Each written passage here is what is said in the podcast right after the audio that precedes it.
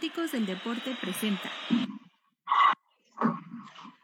Hola, hola, ¿qué tal? Bienvenidos a esta tercera entrega de Fanáticos de Balompié. Para mí es un gusto poder saludarles en esta bonita tarde de miércoles para poder platicar con un gran invitado que tenemos el día de hoy, que es Jonathan Medina. En un momento más lo presentaremos. Y pues bueno, antes de iniciar con la presentación de toda la mesa, primero un mensaje de nuestros patrocinadores.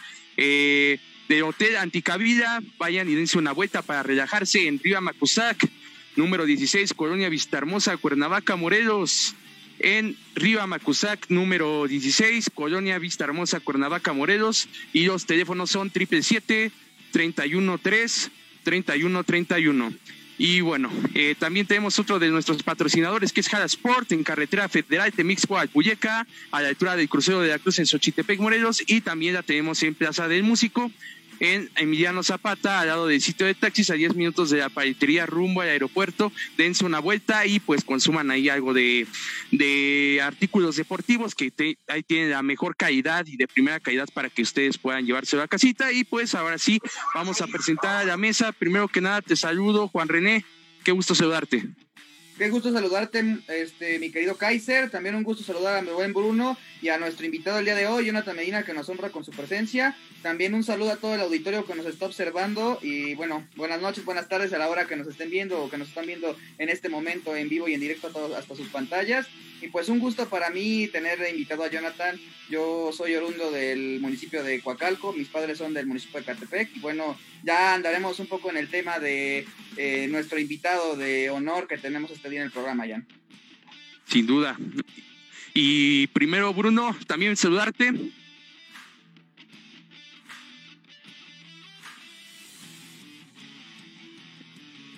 Micrófono, Bruno, sí. Tenemos por ahí una falla con Bruno.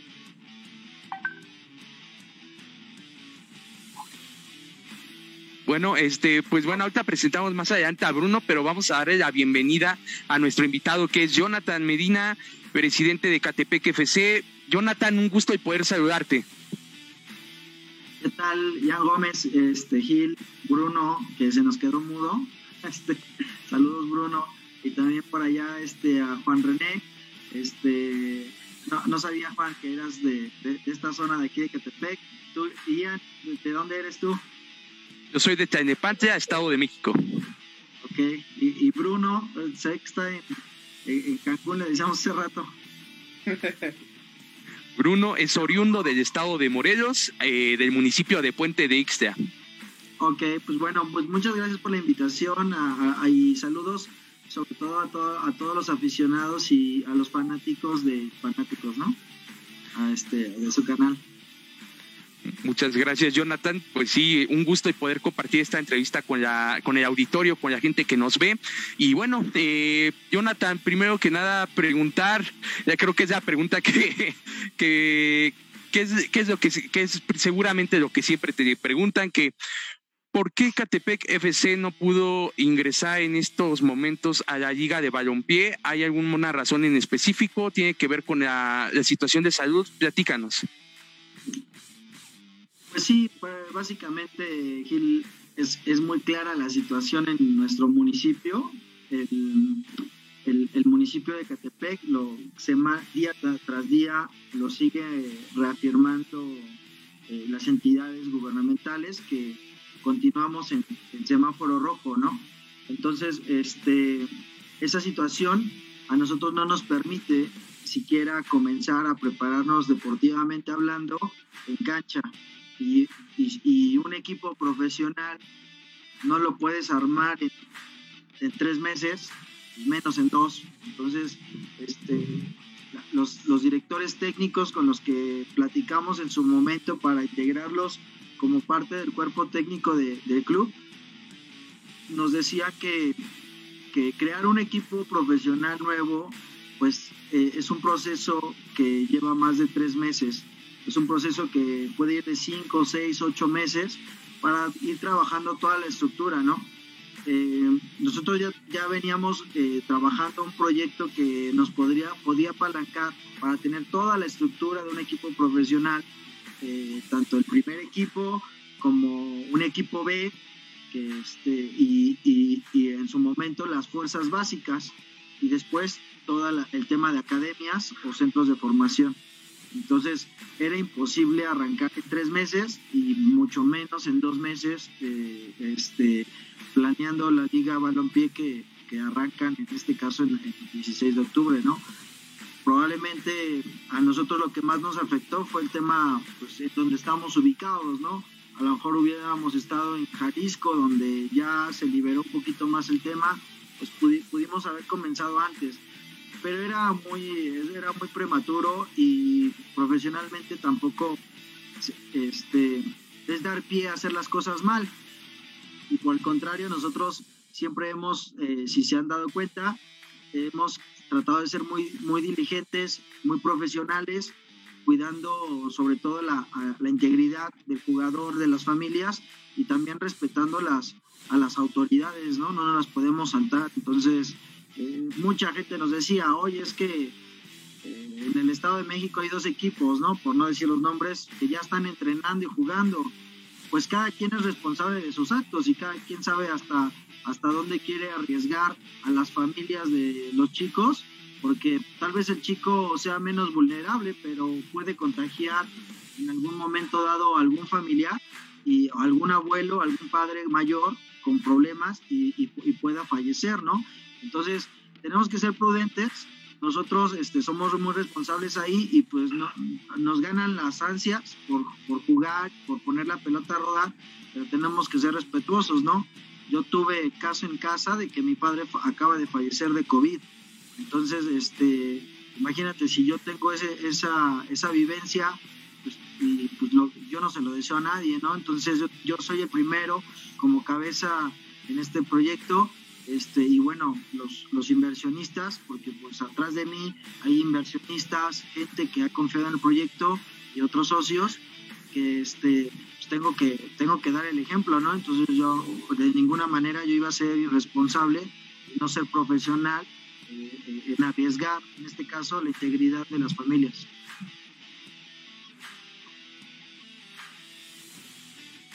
Hasta ahí. La salud en este aspecto, y pues han sido situaciones un tanto fuertes las que han sucedido, y pues también dar el pésame por lo sucedido con tu señor padre. Y bueno, Juan René, adelante. También darte el pésame, Jonathan, pues lamentablemente que pasara esto. Yo vivo en Coacalco, y bueno, mis papás son de Ecatepec, mis papás nacieron en la rústica Jala Sport, y sé más o menos cómo está la situación. ¿Ah, también? Sí, yo nací en la rústica Jala Sport, mi familia es originaria de ahí, y se vino prácticamente a vivir a San Cristóbal, y pues bueno, ya de aquí somos, ¿no? Pero empezamos en Jala Sport. Y pues bueno, digo, conocemos y sabemos lo que es vivir aquí, ¿no? Pero bueno, adelante, Juan, perdón. Perfecto, no te preocupes. Y bueno, qué pequeño es el mundo en ocasiones, ¿no? Sí, mis papás son de ahí, ya en otra plática ya veremos si realmente nuestros padres se conocen, creo que es lo más probable que sí. Bueno, volviendo al tema, la situación apremia, yo lo sé, con el COVID.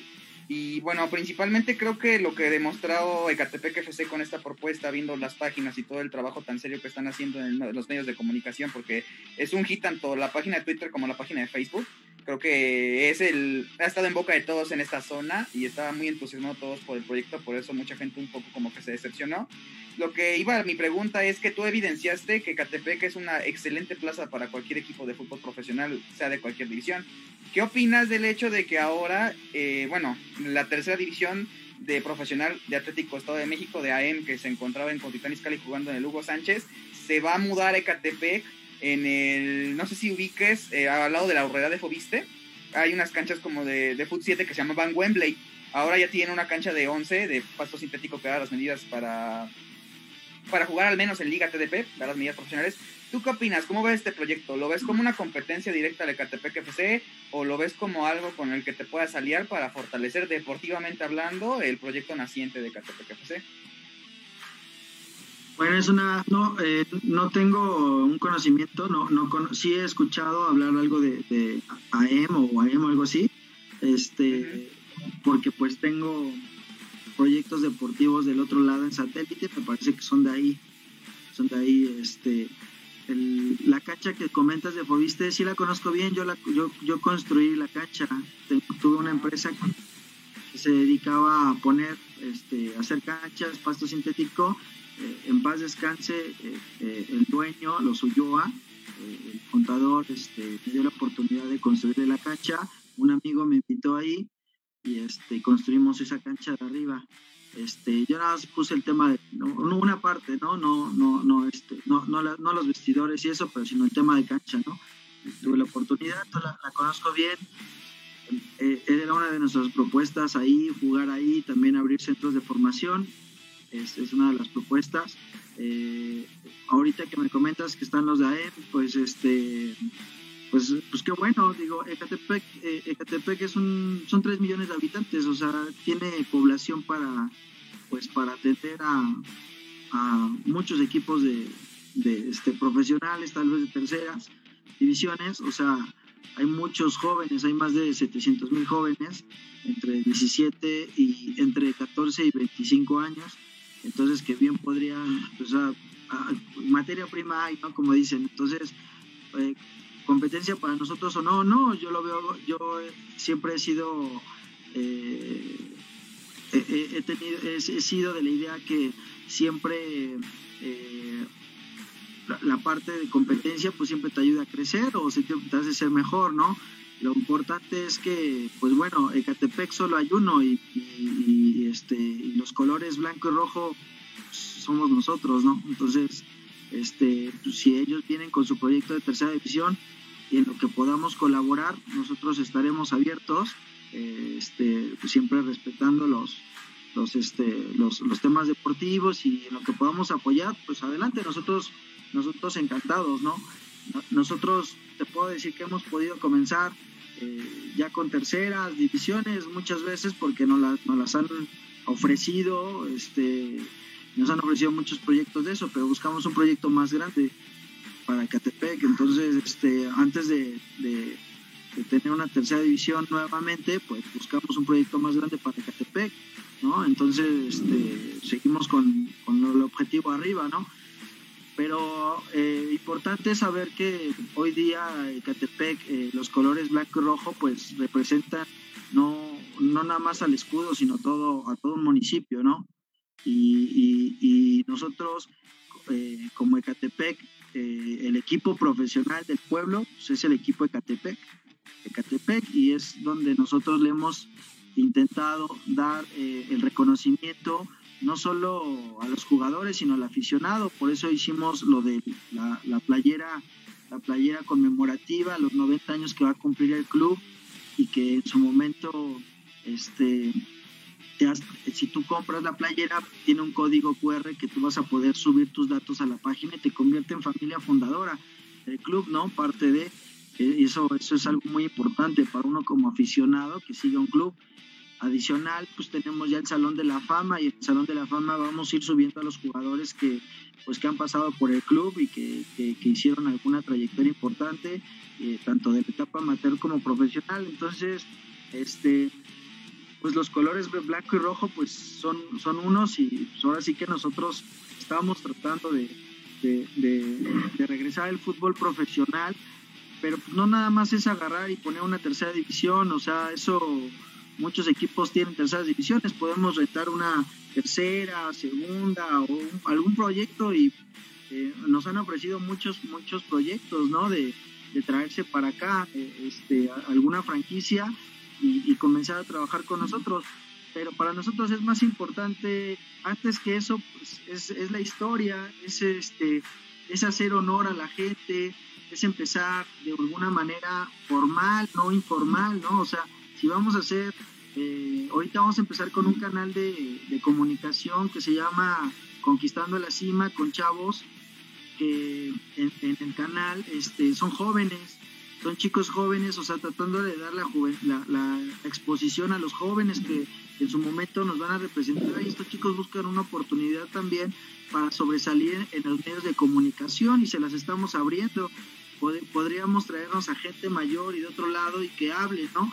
pero no es el momento de nosotros, los que tienen que pelear son ustedes. Por eso me presto para platicar con ustedes, porque sean 30 minutos o 2 horas, pues ustedes necesitan la exposición, son los que necesitan comenzar a aprender, a brillar. Desafortunadamente, ya lo dije en otra transmisión, o sea, el proyecto a mí me encantó en su momento porque era apoyar a los jóvenes, ¿no? El balompié. No veo jóvenes, o sea, veo que presumen fichajes, pero no jóvenes, o sea, está bien, cada quien tiene, a lo mejor sí lo están haciendo, pero no lo están resaltando y no lo estamos viendo. Pero la gente de comunicación del equipo de Ecatepec me reporta que nos han hablado de otros equipos de la liga que no les han dado la oportunidad realmente, que nada más los vieron una vez o que ni los vieron, ¿no?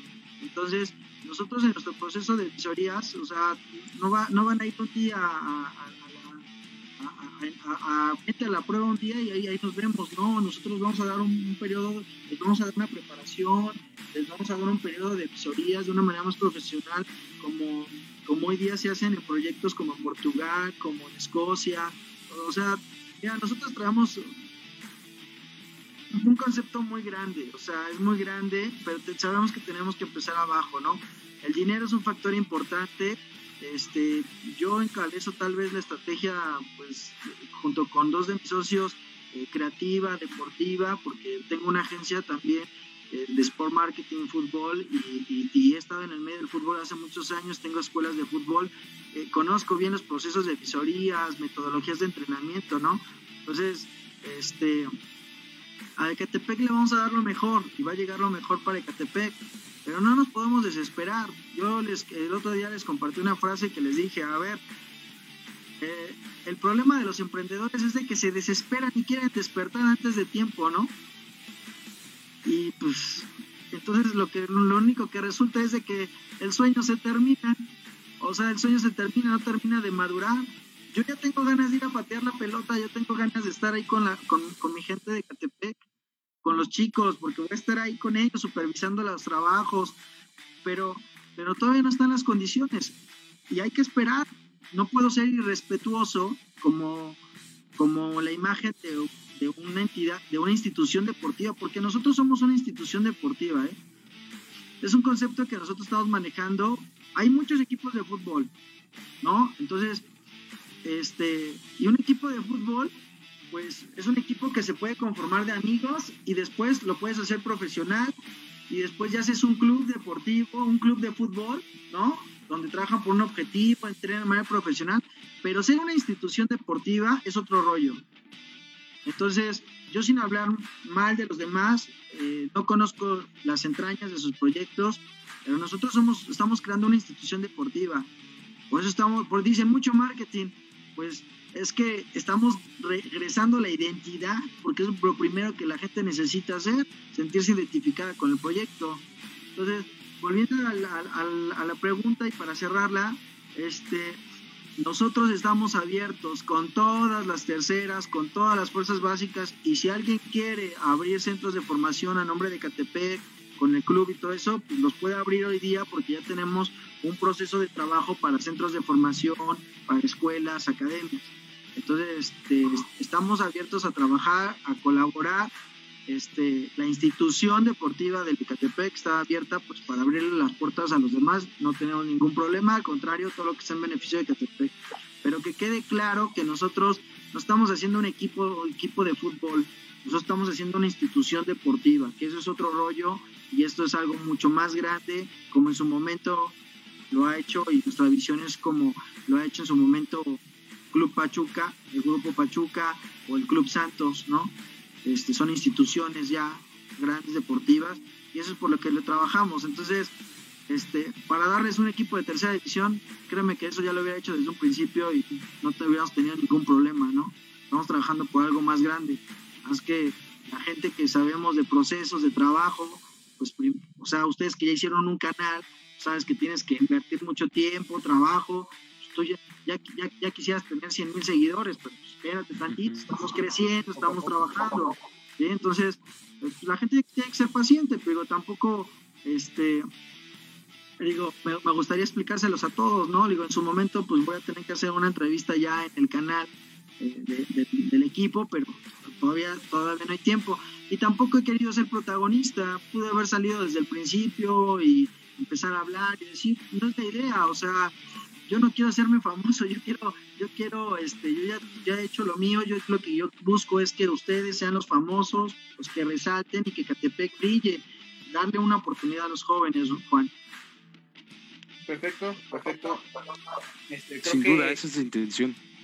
Uh-huh. Y creo que eso demuestra lo serio que va y lo que tan en serio que va el proyecto, porque bueno, hemos visto casos concretamente Liga de Balompié Mexicano, sin señalar algunos casos de equipos que están completamente improvisados, y creo que el tiempo lleva su estructura, ¿no? Para llevar una buena estructura tiene que llevar su tiempo y tiene que tener su poco a poco su construcción, no es de la noche a la mañana, y creo que fue una excelente, bueno, nos explicaste perfecto que va más allá de lo que mucha gente creería que es, porque una cosa es el equipo de fútbol, pero otra cosa ya es tener la institución por completo y tener más brazos, no solo uno.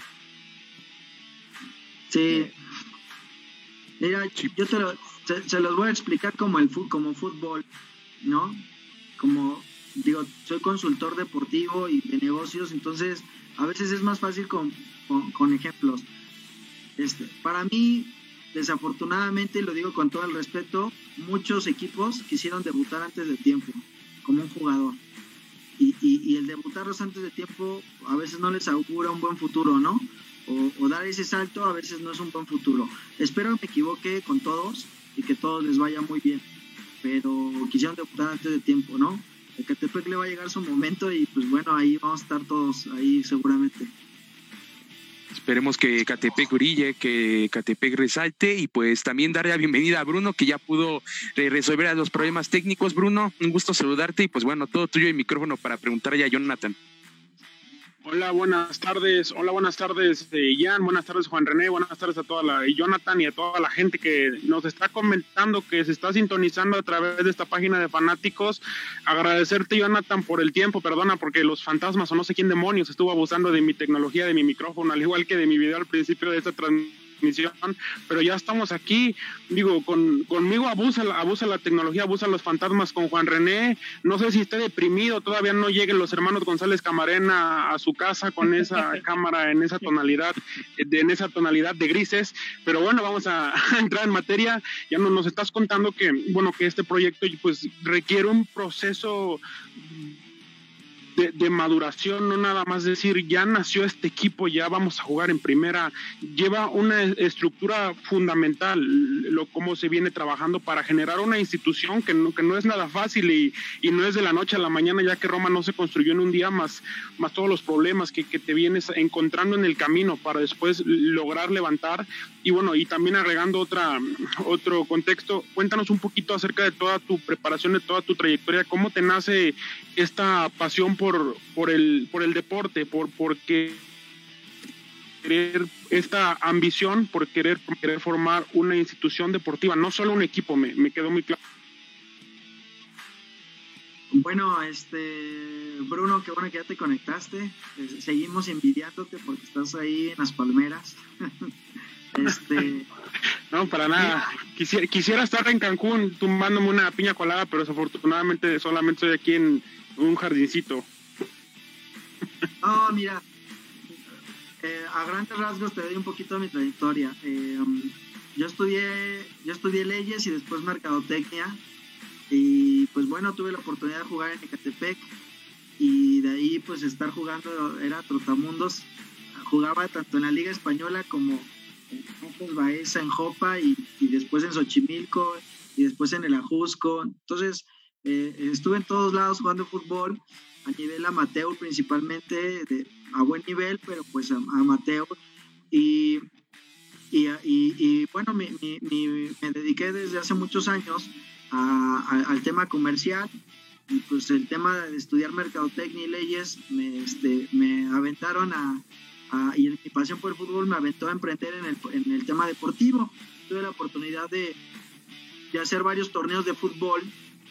Empecé con un torneo universitario donde la final la hice en el Agustín Coruco Díaz, en el estadio, lo damos para hacer la final. Jugó la final por ahí, saludos a los de la UVM y Grupo ICET, que jugaron la final ahí. Entonces fue un proyecto muy bueno. Previo a ese proyecto paralelo, creamos junto con uno de mis socios, que le mando un saludo, Mar Guerrero, que también está en el proyecto de Ecatepec, creamos lo que son jaulas de fútbol en México, y hicimos un concepto de jugar en unas jaulas de madera primero, donde tenía 4 porterías, y jugabas a puntos, y ese proyecto construimos 30 canchas a nivel nacional, y le construimos a gente importante. Le construimos una cancha al hermano de esta, ¿cómo se llama? Natalia Perroni o algo así, ¿no? Maite Perroni, ¿no? Ah, de Maite, muy guapísima. Maite Perroni, le construimos una cancha. Le mando un saludo si nos ve a este compadre. Y al igual que a Enrique Mesa, a Max, le construimos una cancha metálica. A los Slim, le construimos una cancha también de madera. Entonces nos empezó a llevar por medio del fútbol, las personalidades, me hicieron algunas entrevistas en MBS, en Fox Sport, en TV Azteca, por esta innovación. Y pues bueno, eso nos convirtió en una empresa innovadora en el deporte. Vinieron de Europa jugadores callejeros que hacen street soccer, freestyle, a México. Los trajimos también para dar unas clínicas. Y pues bueno, aunado a eso íbamos haciendo torneos de alto rendimiento, transmisiones en vivo, de fútbol 7, estuve por ahí 2 años, ahí metiéndole muy duro. Y me generó mucha experiencia, después abrí academias de fútbol con una metodología diferente. Y la verdad es que un amigo que vale la pena mencionarlo, Miguel Robles, él fue el jugador que puso en movimiento en el 80 el balón para dar inicio al fútbol profesional en Ecatepec. Es amigo mío, y en una ocasión que estaba en su casa saludándolo, me dice: has hecho tanto en el fútbol, tantas cosas, y Ecatepec no tiene fútbol profesional, se lo agradezco sus palabras, ¿no? Así textual: no conozco a alguien mejor que tú para que regrese el fútbol profesional a Ecatepec y haga un proyecto grande como algunas cosas te ha tocado hacer, John.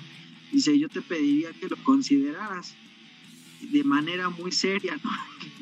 Le dije, mira, Ecatepec es un lugar difícil, ¿no? Yo quiero mucho a mi gente de Ecatepec, pero muchas veces los mismos ecatepenses se ponen en pie, ¿no? Entonces, a veces no te ayudan y vas progresando y te ponen el pie, ¿no? O se la pasan criticándote, si fracasaste, malo. Si tuviste ese éxito, algo hiciste malo, ¿no? Entonces, a veces uno recibe más apoyo de otros lugares, ¿no? Pero le dije que íbamos a hacer algo. Fue cuando nace lo de la Liga Balompié. O sea, ya lo veníamos trabajando en 2020, cuando inicia. Yo puedo hacer algo en Ecatepec, pero nace Liga Balompié, veo la oportunidad.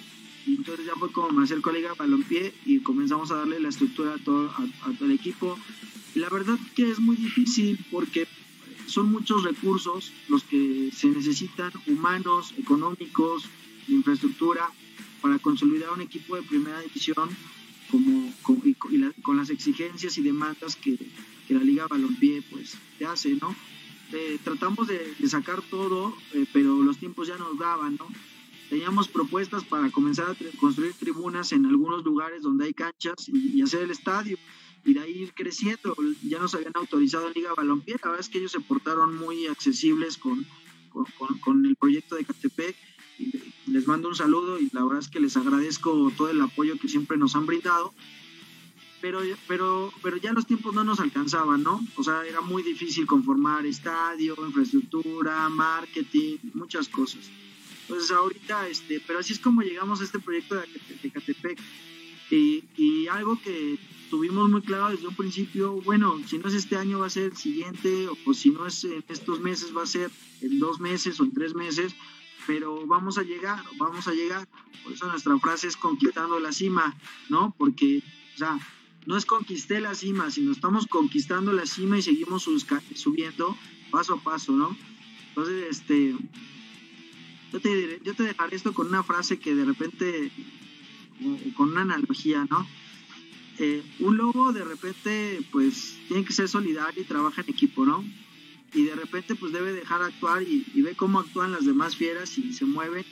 Y pues bueno, pues ahora sí que él trata de ser prudente, pero cuando llega el momento de atacar, ataca. Entonces en su momento nosotros vamos a sacar algo muy grande y entonces ahí es cuando vamos a sorprender a mucha gente y algunos tal vez les va a gustar, otros no, otros tal vez lo van a entender, otros no, pero va a ser lo mejor para la gente de Ecatepec, para nuestro municipio. Así es, Bruno, como arrancamos en esto y un poquito en mi trayectoria en la parte deportiva. Jonathan, preguntarte, en algún momento dado, si no se pudiese dar el poder entrar a Balompié, o optarían, a lo mejor buscarían la oportunidad de entrar en Femex Food, o está descartado? Es una buena pregunta, Gil. Ambos seguimos evaluando ambas opciones. Ya tenemos por supuesto que ya conocimos un poquito más Balompié, porque comenzamos ahí nuestro proceso. También para nosotros es importante, digo, ya no vamos a ahorita arrancar con ellos, pero también para los inversionistas sobre todo, es importante ver cómo se desarrolla un proyecto, ¿no? Donde ellos querían invertir, si realmente se llegan a consolidar las expectativas que Liga Balompié ha planteado para como la nueva propuesta para México. Entonces, para los inversionistas que en su momento invitamos, ellos lo que me comentaron, dice, mira, ahorita no es el momento, no nos dan los tiempos y es a lo mejor arriesgar una inversión muy fuerte y no vamos a poder arrancar y va a ser un desperdicio. Se van a desperdiciar fondos y recursos y nos vamos a desgastar. Lo mejor es ser prudentes y esperar el momento indicado. Dice, sirve que damos pie a que ellos arrancan, inician, y también ver si las expectativas se cumplen como las han platicado, ¿no? Entonces también nosotros queremos ver, ¿no? En un momento dado, por supuesto que de este lado les deseamos todo el éxito del mundo a ellos, que les vaya muy bien, que sigan consolidando el proyecto, pero yo creo que toda la afición estamos a la expectativa, ¿no? De ver si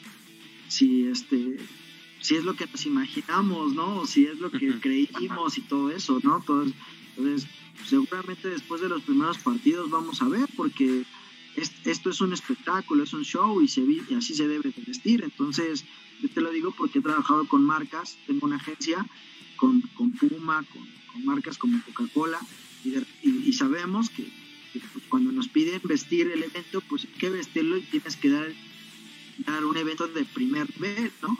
Entonces, esa es una parte de algunos inversionistas que creyeron al proyecto, a los cuales les agradecemos muchísimo, les agradezco personalmente que hayan confiado en un principio en nosotros, en decir, oye, pues vamos a ver si podemos apoyar de esta manera, y vamos sumando y jalando otras personas, ¿no?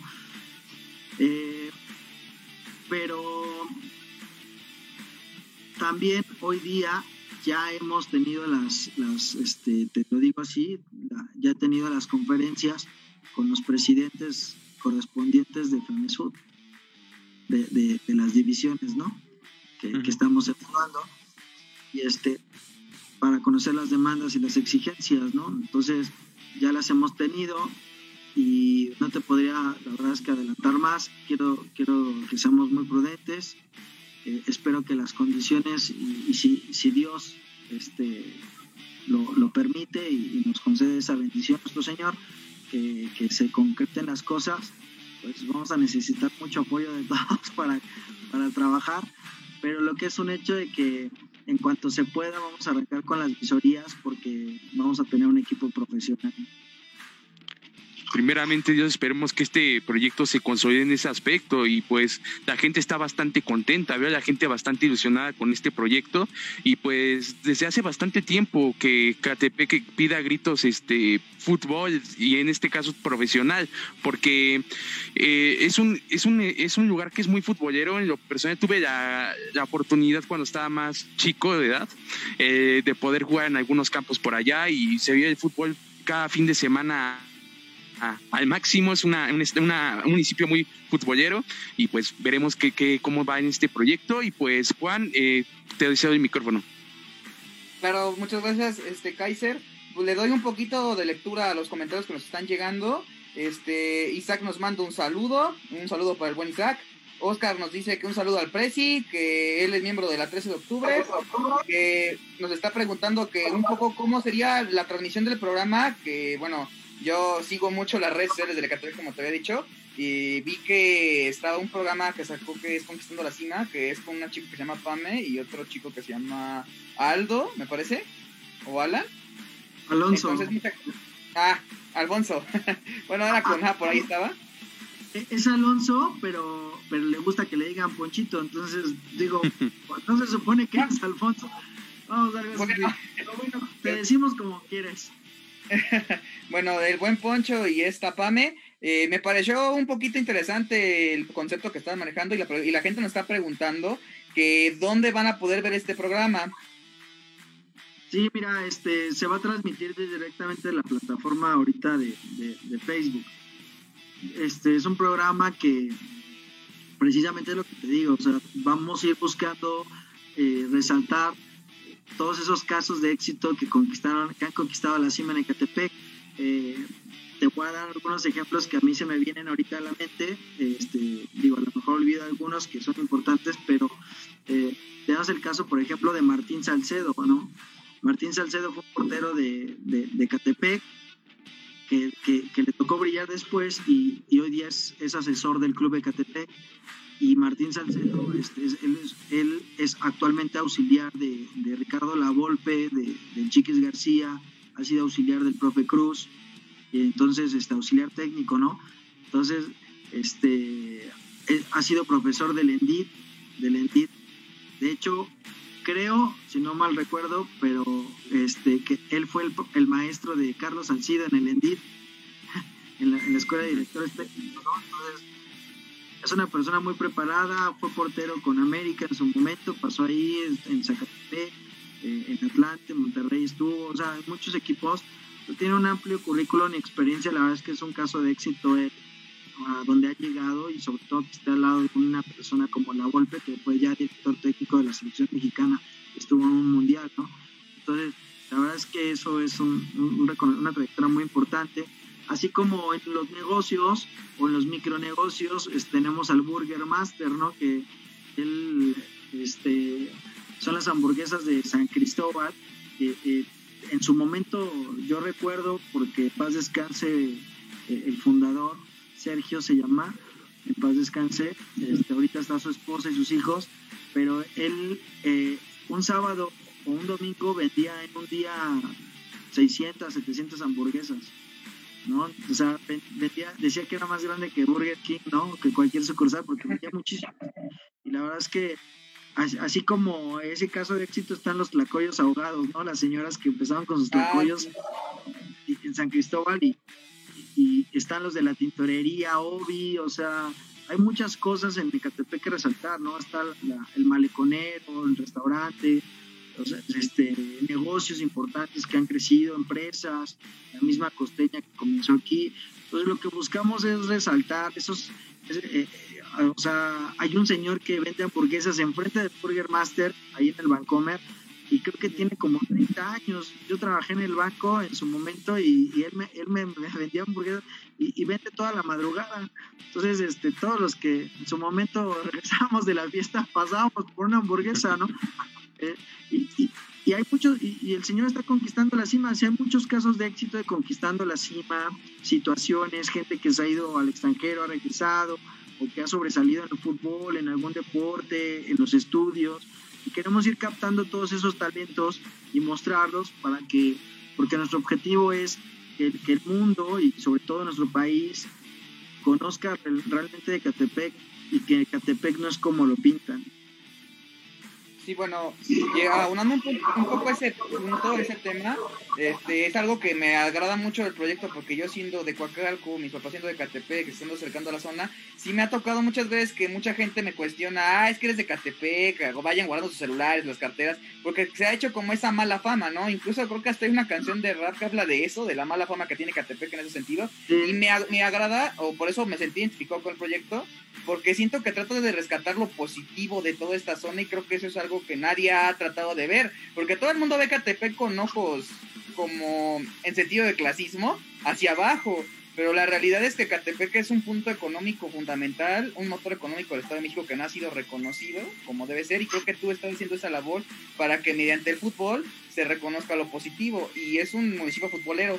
Llegando a ese tema, me comentó el buen profe que dirige la femenil en la actualidad de Ángeles Sud.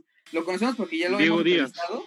Diego Díaz. Estaba comentando. Diego Díaz. No sé si tú lo conoces, creo que él me estaba diciendo, es que el proyecto de Ecatepec va muy en serio, porque él es de Coacalco, igual que yo, y él jugó en la tercera división de aquí de Coacalco en los años, hace muchos años, cuando estaba la tercera división de Coacalco y Ecatepec había como un pique, ahí cuando estaba la tercera división de Ecatepec Morelos, que el Coacalco jugaba aquí en el David Fragoso Luna y el Ecatepec pues en el estadio de la 3030, que me tocó conocer. Yo llegué a jugar ahí en contra del Ecatepec cuando yo jugaba en una escolita de tecos. Pero bueno, volviendo un poco más al tema, ¿cómo hacer también que no solo sea el equipo de Ecatepec, Jonathan, que sea el equipo de todo el área metropolitana, que la gente de Tultepec, que la gente de Coacalco, de Tecama, que es tan futbolera igual que la gente de Ecatepec, se identifique con esto para que sea no solo el equipo de Ecatepec, sino del área metropolitana?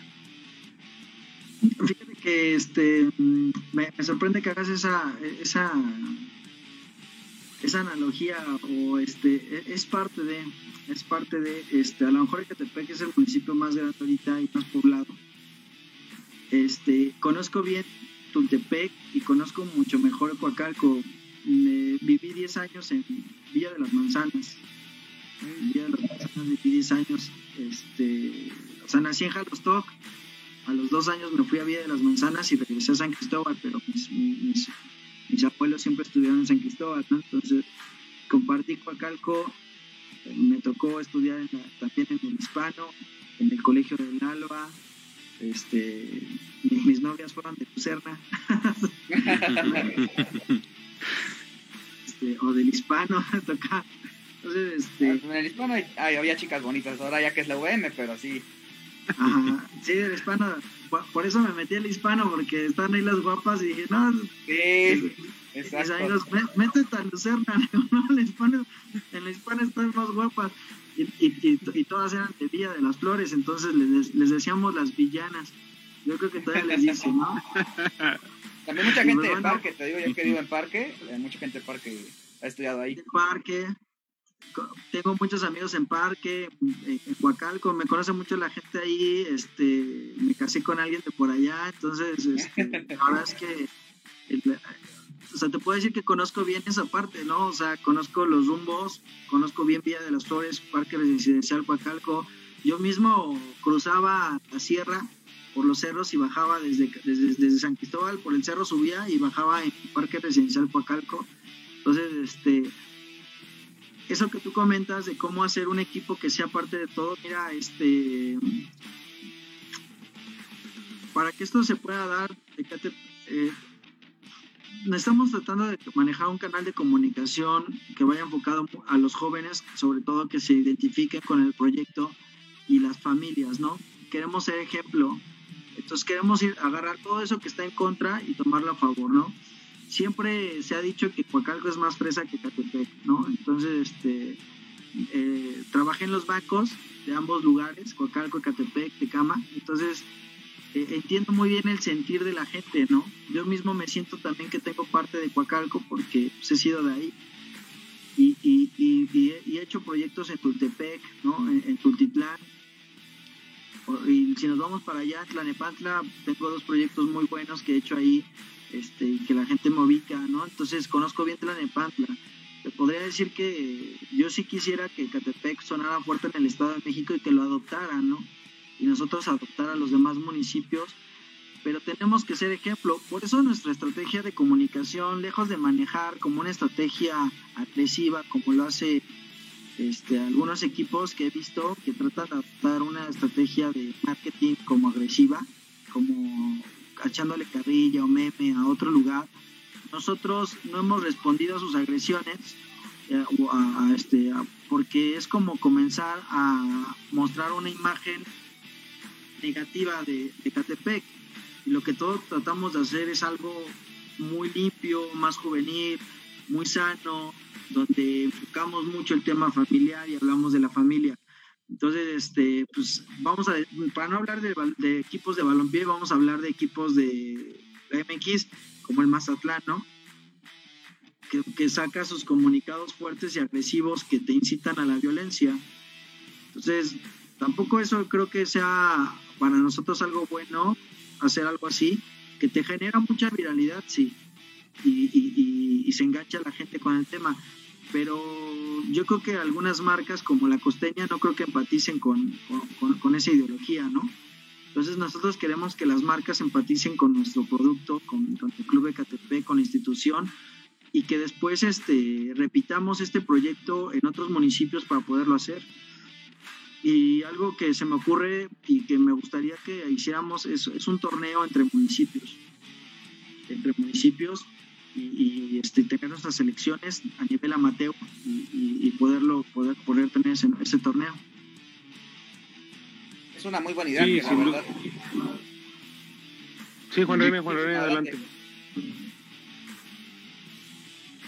Sí, sería una idea fabulosa, novedosa, que si no mal recuerdo, creo que nadie ha tenido esa iniciativa de crear un torneo de esas características con las selecciones de todos los equipos del Estado de México, bueno, del área metropolitana, como bien lo dice Juan René, sería una estupenda idea. Y entiendo el punto que va después de que pues nacionalmente pues está manchada un poco la imagen del municipio de Ecatepec.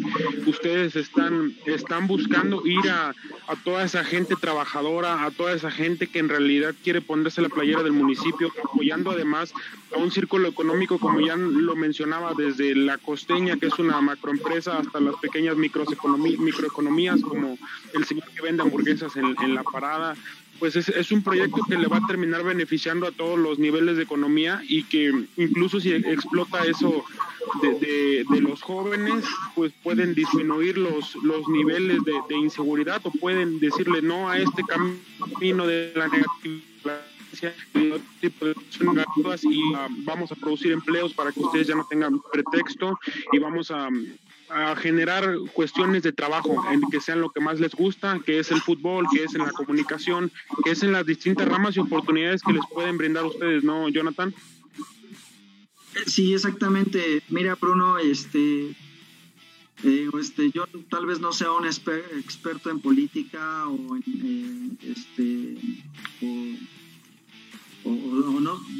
no soy quien tal vez para hablar de qué es lo que deben de hacer nuestros gobernantes, pero como libre opinión, el proyecto Ecatepec contempla 3 rubros principales, ¿no? Que es obviamente la parte deportiva, ¿no? Que va ahí pegado a la salud, ¿no? 2, la educación, ¿no? La parte educativa, que para eso vamos a crear una plataforma digital que le va a brindar a los jóvenes educación gratuita en línea. Y 3, el trabajo. Esa misma plataforma les va a acercar ofertas y oportunidades de trabajo a los jóvenes. No nada más de Ecatepec, porque esta plataforma es universal, pero le vamos a dar mucha difusión aquí. Entonces, creo yo que, y soy convencido, que pues como a lo mejor a mi escuela, lo que yo he estudiado y lo que he hecho en negocios y lo que me ha tocado fracasar muchas veces, estoy convencido que el deporte te da salud mental, ¿no? O sea, el deporte siempre te va a mantener mentalmente sano. Luego, si le das educación a la gente, te abre la oportunidad de que te abre oportunidades de trabajo, de sobrevivir, de sobresalir, y no te limita mentalmente, entonces sabes que tienes ya tienes armas para la vida, ¿no? Entonces eso ya te saca, primero el deporte te mantiene fresco para eso, y luego la educación te mantiene que tienes presentes oportunidades y no te cierras, y entonces dejas de estar pensando que a lo mejor tienes que robar o tienes que drogarte o tienes que delinquir algo, ¿no? O sea, y después el trabajo, las oportunidades de trabajo. Entonces, si yo fuera en su momento presidente o fuera candidatea, yo apostaría por esos tres rubros: el deporte para la sociedad, la educación, que hoy día se las podemos acercar de manera digital a todo mundo, para que nadie le falte educación en Ecatepec principalmente, o en el mundo, en el país. Y tercero, ofertas laborales, acercarles ofertas laborales a la gente. Entonces, con eso ya tienes, porque con eso generas y te mantienes ocupado y generas los ingresos que necesitas, pues, para comer, para subsistir, sobresalir o hacer algo, ¿no?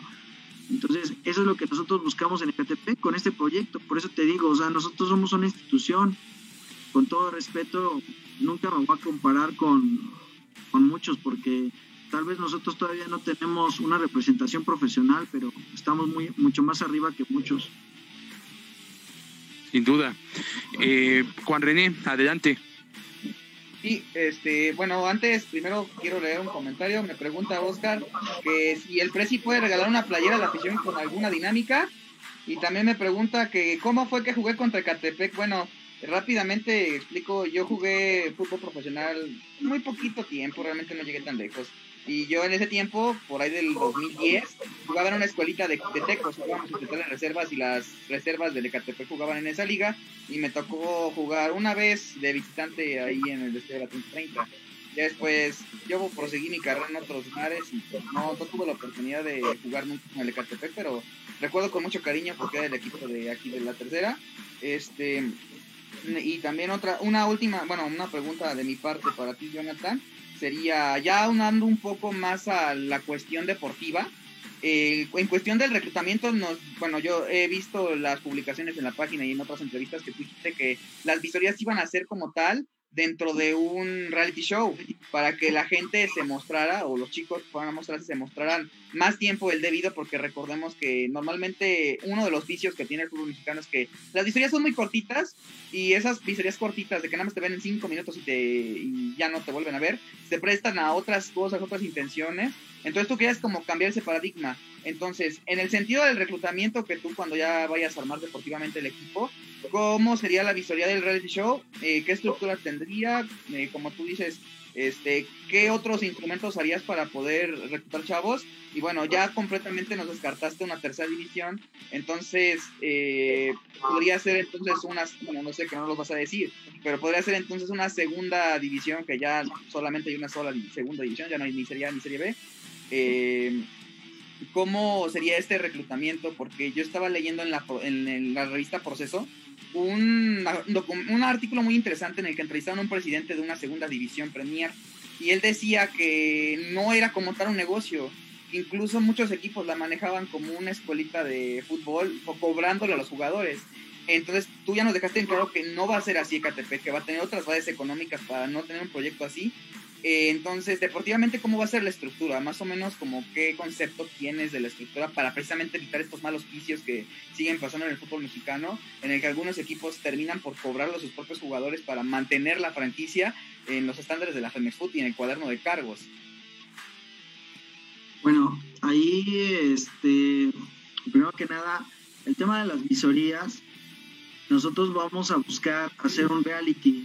Hemos expuesto el proyecto a algunas marcas, pero te digo, ahorita no hay presupuestos para hacerlas. Entonces, a lo mejor voy a contar algo de más, a ver si no me regañan. Tenemos pensado ponerles unos dispositivos a los jugadores para que, por medio de un rastreo con la cámara, el jugador se le puedan cortar sus jugadas y después las pueda ver. Entonces, esa es la parte, pero ese iba a ser en la parte final de las visorías, ¿no? Primero entramos a una parte de una visoría general. Todos vienen y hacen una prueba Y realmente en esa primera prueba no vamos a descartar, o sea, vamos a descartar tal vez al 15-20%. Si van 1000, vamos a descartar tal vez a 200 a lo mucho, pero que veamos que solamente son los jugadores que realmente ya no tienen las condiciones para competir o llegar a ser profesional, ¿no? Que no tienen condiciones, ¿no? De ahí en fuera todos los demás les vamos a dar la oportunidad. A los mejores los vamos a pasar allá a la etapa de torneo, que es la tercera etapa. Y a todos los demás que no entren, que no sean los primeros seleccionados que se pudieron ver, van a entrar a un proceso de entrenamiento. De entrenamiento que ese sí tiene un costo para ellos. Este proceso de entrenamiento los va a preparar durante un mes. Y les vamos a hacer una segunda visoría. El entrenamiento nos va a permitir conocerlos más y mostrarlos. Y ahí vamos a poder seleccionar. Entonces el programa de entrenamiento les va a servir a ellos físicamente, técnica y futbolísticamente para trabajar de manera profesional. Obviamente tiene un costo ese, pero les va a garantizar a la mayoría que van a pasar a la última etapa. Donde la última etapa ya es un torneo de visorías. Se van a formar 16 equipos y esos equipos van a jugar y van a ir pasando, y son los que vamos a ir grabando.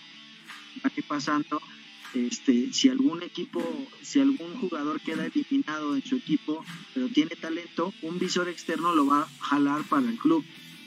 Pero los últimos que lleguen a esa gran final, esos sí van a quedar ya en el club. Así suena bastante interesante el proyecto, sin duda, Jonathan. ¿Innovador? Es una forma innovadora, jamás antes vista. Juan René, adelante.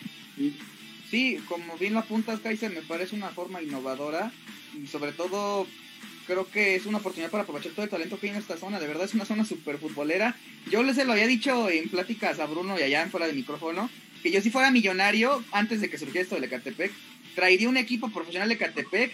Yo jugaba mucho con traer el Atlante de Cancún, rescatarlo y traerlo a Ecatepec y hacerle un estadio en las Américas. Yo decía, es que va a ser un hitazo porque la gente es súper aficionada aquí en Coacal, aquí en Ecatepec, en toda esta zona. Y como que yo siempre he dicho que el área metropolitana es como el estado huérfano del estado de México. Es como, yo siempre he sentido que el área metropolitana debería ser un estado aparte a todo el estado de México y al DF. Porque hay veces que nosotros todo lo que hacemos tenemos que ir al DF, ya sea ir al médico, ir a la escuela, ir a trabajar, y si queremos hacer un trámite o algo es a Toluca. Como que estamos en un punto medio, en un limbo, y nunca tenemos una propia identidad, y creo que el Ecatepec podría ser esa punta de lanza para hacer esa identidad. Obviamente en primera edición se tuvo al Nesa, ¿no? Pero recordemos que el Nesa tiene raíces de Ecatepec. La franquicia del Nesa es la franquicia de Ecatepec que subió a segunda división en los 80s, y que estuvo en una liguilla por luchar para entrar a primera división cuando la segunda división y la primera división existían, antes de que hubiera el ascenso, y perdió con el Atlante. Mi papá me platicaba mucho de esos cuartos de final que le tocó ir y que estaba lleno el estadio de las 30-30. Entonces, afición hay, calidad futbolística hay, y yo precisamente por eso me siento muy identificado con el proyecto, porque siento que es esa bandera de todos nosotros que como tal no tenemos una identidad propia. O sea, ni somos del DF ni somos del Estado de México, pero tenemos como que ya nuestra propia identidad, estamos como que forjando nuestra propia idiosincrasia como Estado, y creo que este podría ser nuestro estandarte, viendo que... Te voy a robar esa frase para subir la publicación.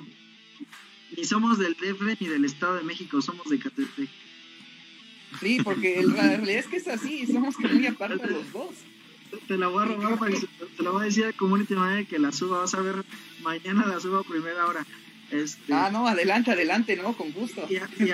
Atendiendo ahí a la segunda pregunta, efectivamente, mira, platicando, aclaro un tema, ¿no? O sea, nosotros vamos a buscar la instancia más alta que podamos para una franquicia profesional de Ecatepec.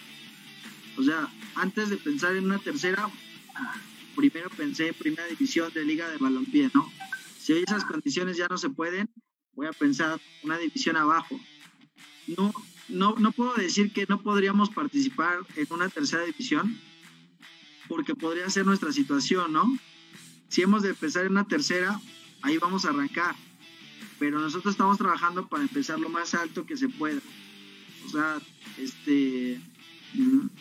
una franquicia de tercera división te cuesta hoy día $1,250,000. $1,250,000 y puedes conseguirlas a lo mejor en $900,000, $800,000, ¿no? Ya tenemos ofertas de eso y puede ser una alternativa pues ahorita alcanzable para nosotros, y con el proyecto que tenemos, por supuesto que vamos a tener el mejor proyecto de tercera división de todo el país, o sea, porque tenemos mucha gente, tenemos un proyecto ya bien estructurado con muchas cosas, ¿no? O sea, seríamos la mejor apuesta para tercera división. Digo, sin menospreciar los otros proyectos que conozco, que hay unos muy buenos, sobre todo en Campeche, a quien le mando un saludo si nos llega a ver, al vicepresidente de tercera división, tiene un equipo allá, pero vamos a buscar alguna alternativa, ¿no? O sea, la mejor alternativa. Ahora, todo depende de muchos aspectos. Cada división te pide requisitos diferentes, ¿no? De entrada, las canchas tienen que tener ciertas medidas, ¿no? 105x68 para arriba. Entonces, hay canchas que ya no cumplen esa exigencia. Y de ahí, después tenemos otra exigencia, que es la capacidad de los estadios, ¿no? Tercera división no te pide una capacidad mínima, pero segunda división ya te empieza a pedir, ¿no? Entonces, no descarto, no puedo decir definitivamente no, pero nuestra instancia primera está en... tampoco puedo decir, pues sabes qué...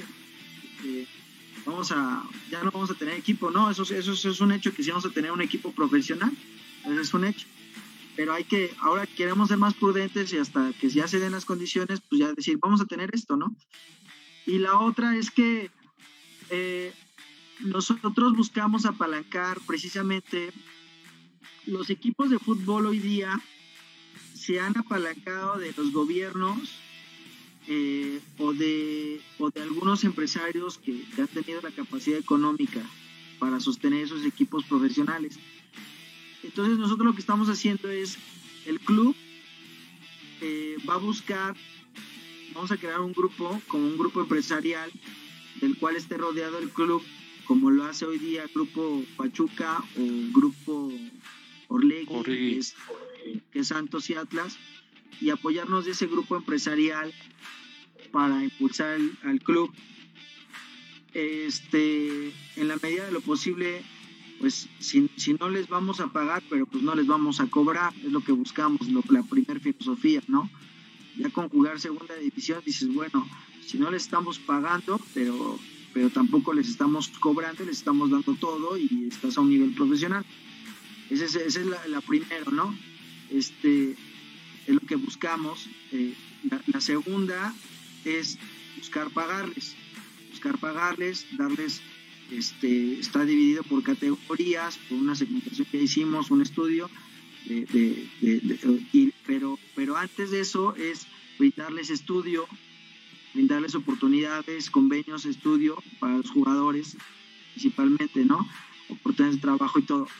Y la otra es que el equipo evidentemente se va a sostener de gran medida de la afición y de los centros de formación que podamos abrir alrededor de Ecatepec. Eso va a ayudar mucho, porque si no tienes la afición o tienes la pandemia y no te permite que el aficionado consuma, vaya, pues obviamente necesitas apalancarte. Entonces no podemos hoy día depender del consumo en un estadio, tenemos que buscar depender de otras cosas. Entonces la estructura de fuerzas básicas y de centros de formación es lo que va a ayudar al equipo en gran medida a sostenerlo. Entonces, pero esa es la filosofía con la que nosotros estamos pensando. Por eso te decía que era muy complicado arrancar hoy día con Liga Balompié, porque si no vamos a tener afición en los estadios. A mí me lo dijo uno de los inversionistas, dice, tú dime cómo se van a sostener los equipos si no hay afición en los estadios. Y creo que Ecatepec ha sido el que más playeras ha vendido, mano, dice, o han preocupado más, o por lo menos han preocupado más, dice, o sea, ¿cómo se van a sostener los equipos? O sea, ¿no? Entonces, hoy tenemos que preocuparnos por eso, porque vivimos una normalidad diferente, Juan. Sí, no, y 100% entendible. La realidad es que, bueno, yo en ciertos momentos siempre he dicho que las bases para sostener un equipo de fútbol en cualquier división, primero que nada, ya hablando en divisiones grandes, son los derechos de transmisión. Luego vienen los patrocinios, luego vienen el marketing que tú puedas vender y al final la entrada a los estadios. Si tú dependes de la entrada a los estadios, realmente sí afectas mucho. Y como dices, entonces, por lo que nos estás diciendo, el nutrir el equipo, las fuerzas básicas, va a ser por medio de centros de formación, me imagino seccionados en ciertos sectores del área metropolitana, o en este caso del municipio, y no le vas a apostar tanto a la visoría de ir a una liga tal, por decir, a ver qué encontramos aquí, ¿no? No, vamos a traer la gente de aquí de Ecatepec, con los que se hayan registrado en las visorías de aquí, ¿no? O sea, aquí tenemos que hacer, yo estoy convencido que, por ejemplo, la mejor alternativa que Chivas debería de ser la mejor cantera de México y si no me apuras debería de ser la mejor cantera de Centroamérica y Norteamérica, porque es un equipo de mexicanos. Entonces, si no tiene eso, Chivas no puede ser el mejor equipo de México y menos de Centroamérica, porque no tiene eso, porque cuando Chivas quiera comprar a un jugador mexicano a otro equipo, se lo venden más caro porque sabe que está limitado a comprar solamente jugadores mexicanos, ¿no? Entonces, nosotros vamos a trabajar con la filosofía así, o sea, tenemos que tener nuestras propias canteras, tenemos que ser la mejor cantera y tener a los mejores jugadores. Tenemos un proyecto donde queremos darle exposición a los jugadores en Europa y en otros países y tenemos contactos y algunos de los socios para hacer esos convenios y llevar a los jugadores a otro lugar, ¿no? Otra exposición. Entonces, no nada más limitarnos a México, ¿no? Pero eso es el objetivo principal. Bruno, adelante. Así es, Jonathan, pues ya nos cuentas un poquito de cómo piensan trabajar, cómo está toda tu estructura. Es un proyecto a largo plazo, un proyecto a futuro, pero que ya comienzan a cimentarlo, ya comienzan a construirlo y bueno, la prioridad aquí en el equipo, en los que van a formar parte del equipo, es darle prioridad a los jugadores que son oriundos de la zona metropolitana de Ecatepec, con este romanticismo que encontramos en algunos estados de que la gente busca siempre ir a ver al primo, al amigo, al sobrino, al hijo, toda esta gente que te va a la tribuna, que siempre está buscando ahí el familiar, o ese es nativo de aquí de Ecatepec, ese es nativo de Coacalco, de toda la zona, si habría cierta prioridad para los del Estado de México, de esas zonas, o pues es un proyecto abierto para cualquier joven o para cualquier chico talentoso de otro lado de la República, o incluso si también a futuro también le piensan dar espacios a algunos extranjeros. No, es abierto a toda la República, pero nuestro marketing y nuestra difusión principalmente está enfocada en buscar a los jóvenes del área metropolitana, ¿no? Del Estado de México y también de Ecatepec, ¿no? Entonces, yo creo hoy que primero uno tiene que preocuparse por los suyos, ¿no? Y después comenzar a apoyar a los demás. Entonces, hoy día Ecatepec tiene una necesidad, tiene sus problemas. Es importante rescatar a los jóvenes de Ecatepec, la juventud, y tenemos que trabajar muy fuerte para ello. Por eso es el equipo, ¿no? Entonces, pero es abierta para todo el mundo. Pero si ya llegan los jugadores y se muestran, pues se va a quedar el que tenga las condiciones y el talento, ¿no? Y los que no tengan el talento les vamos a brindar una segunda oportunidad para que entrenen en los centros de formación o en las fuerzas básicas, o para que se preparen en un programa de entrenamiento durante un mes y vuelvan a tener otra oportunidad. Y también vamos a estar haciendo constantes visorías a lo largo del año. Jonathan, agradecerte que nos hayas tomado esta videoconferencia que, pues bueno, se convierte en programa para toda nuestra gente que nos estuvo siguiendo. Hubo bastantes comentarios, bastante interacción, la gente está bastante contenta, bastante convencida con este proyecto y pues no, darte las gracias, Jonathan. No, pues yo encantado de estar aquí en Fanáticos Muchas gracias, chicos. La verdad es que reconocerles sobre todo el trabajo y la trayectoria que ustedes hacen. Me ha tocado, y hoy mismo lo hacemos con el proyecto de Ecatepec,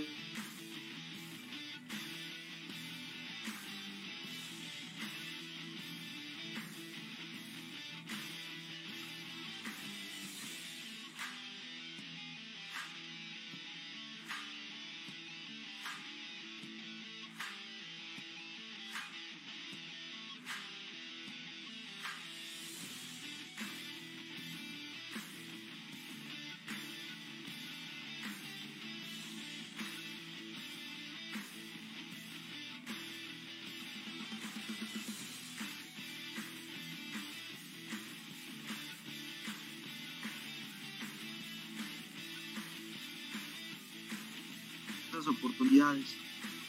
Entonces, yo exhorto a las ligas y torneos que hoy día están naciendo y que les brinden esa exposición a estos nuevos proyectos que le echan todas las ganas, para que también ustedes vayan alcanzando los patrocinios y los medios que necesitan, porque esta es su profesión.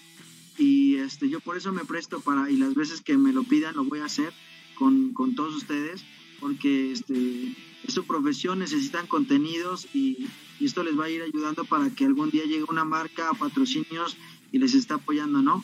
Es su tiempo, es su dinero y es muy valioso lo que hacen. Tiene toda mi admiración y mi respeto, por supuesto, para Fanáticos y todos los que hacen estos programas. Muchísimas gracias, Jonathan, y pues bueno, esperemos que esta no sea la única vez, esperemos poder repetir muchísimas veces, que nos vayas dando actualizaciones de lo que vaya pasando. Sí, Bruno, adelante.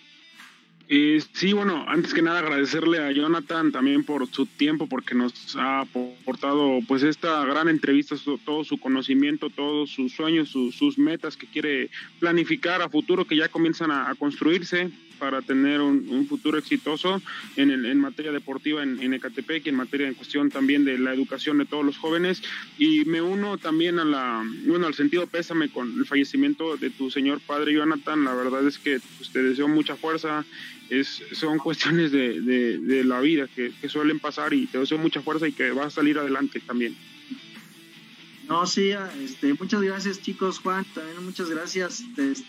También los invito, digo, si tenemos la agencia John Crack, si algo necesitan, podemos acercar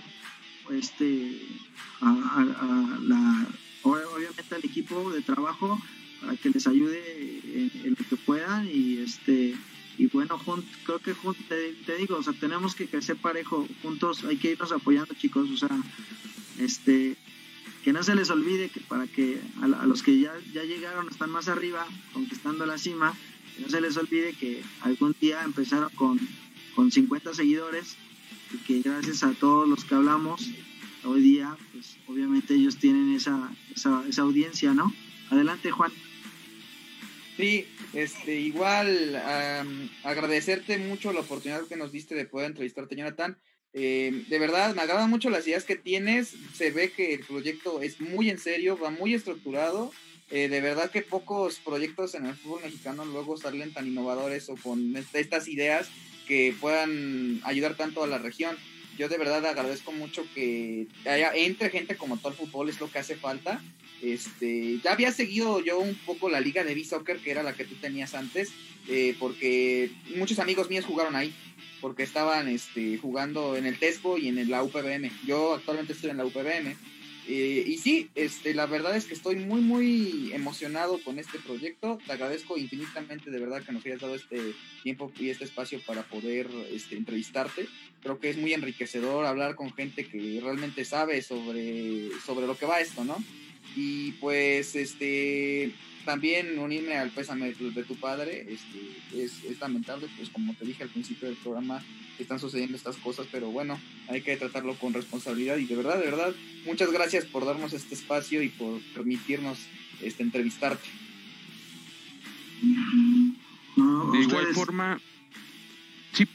De igual forma te vuelvo a reiterar mi pésame, mi estimado Jonathan, y pues muy contento de poder platicar contigo. Ha sido una charla deliciosa, la he disfrutado bastante y pues gracias, muchas gracias.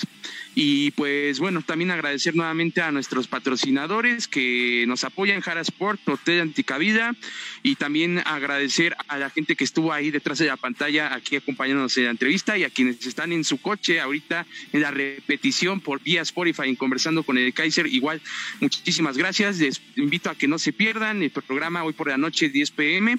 en vivo en Fanáticos y pues bueno, Conversando con el Kaiser mañana por la noche.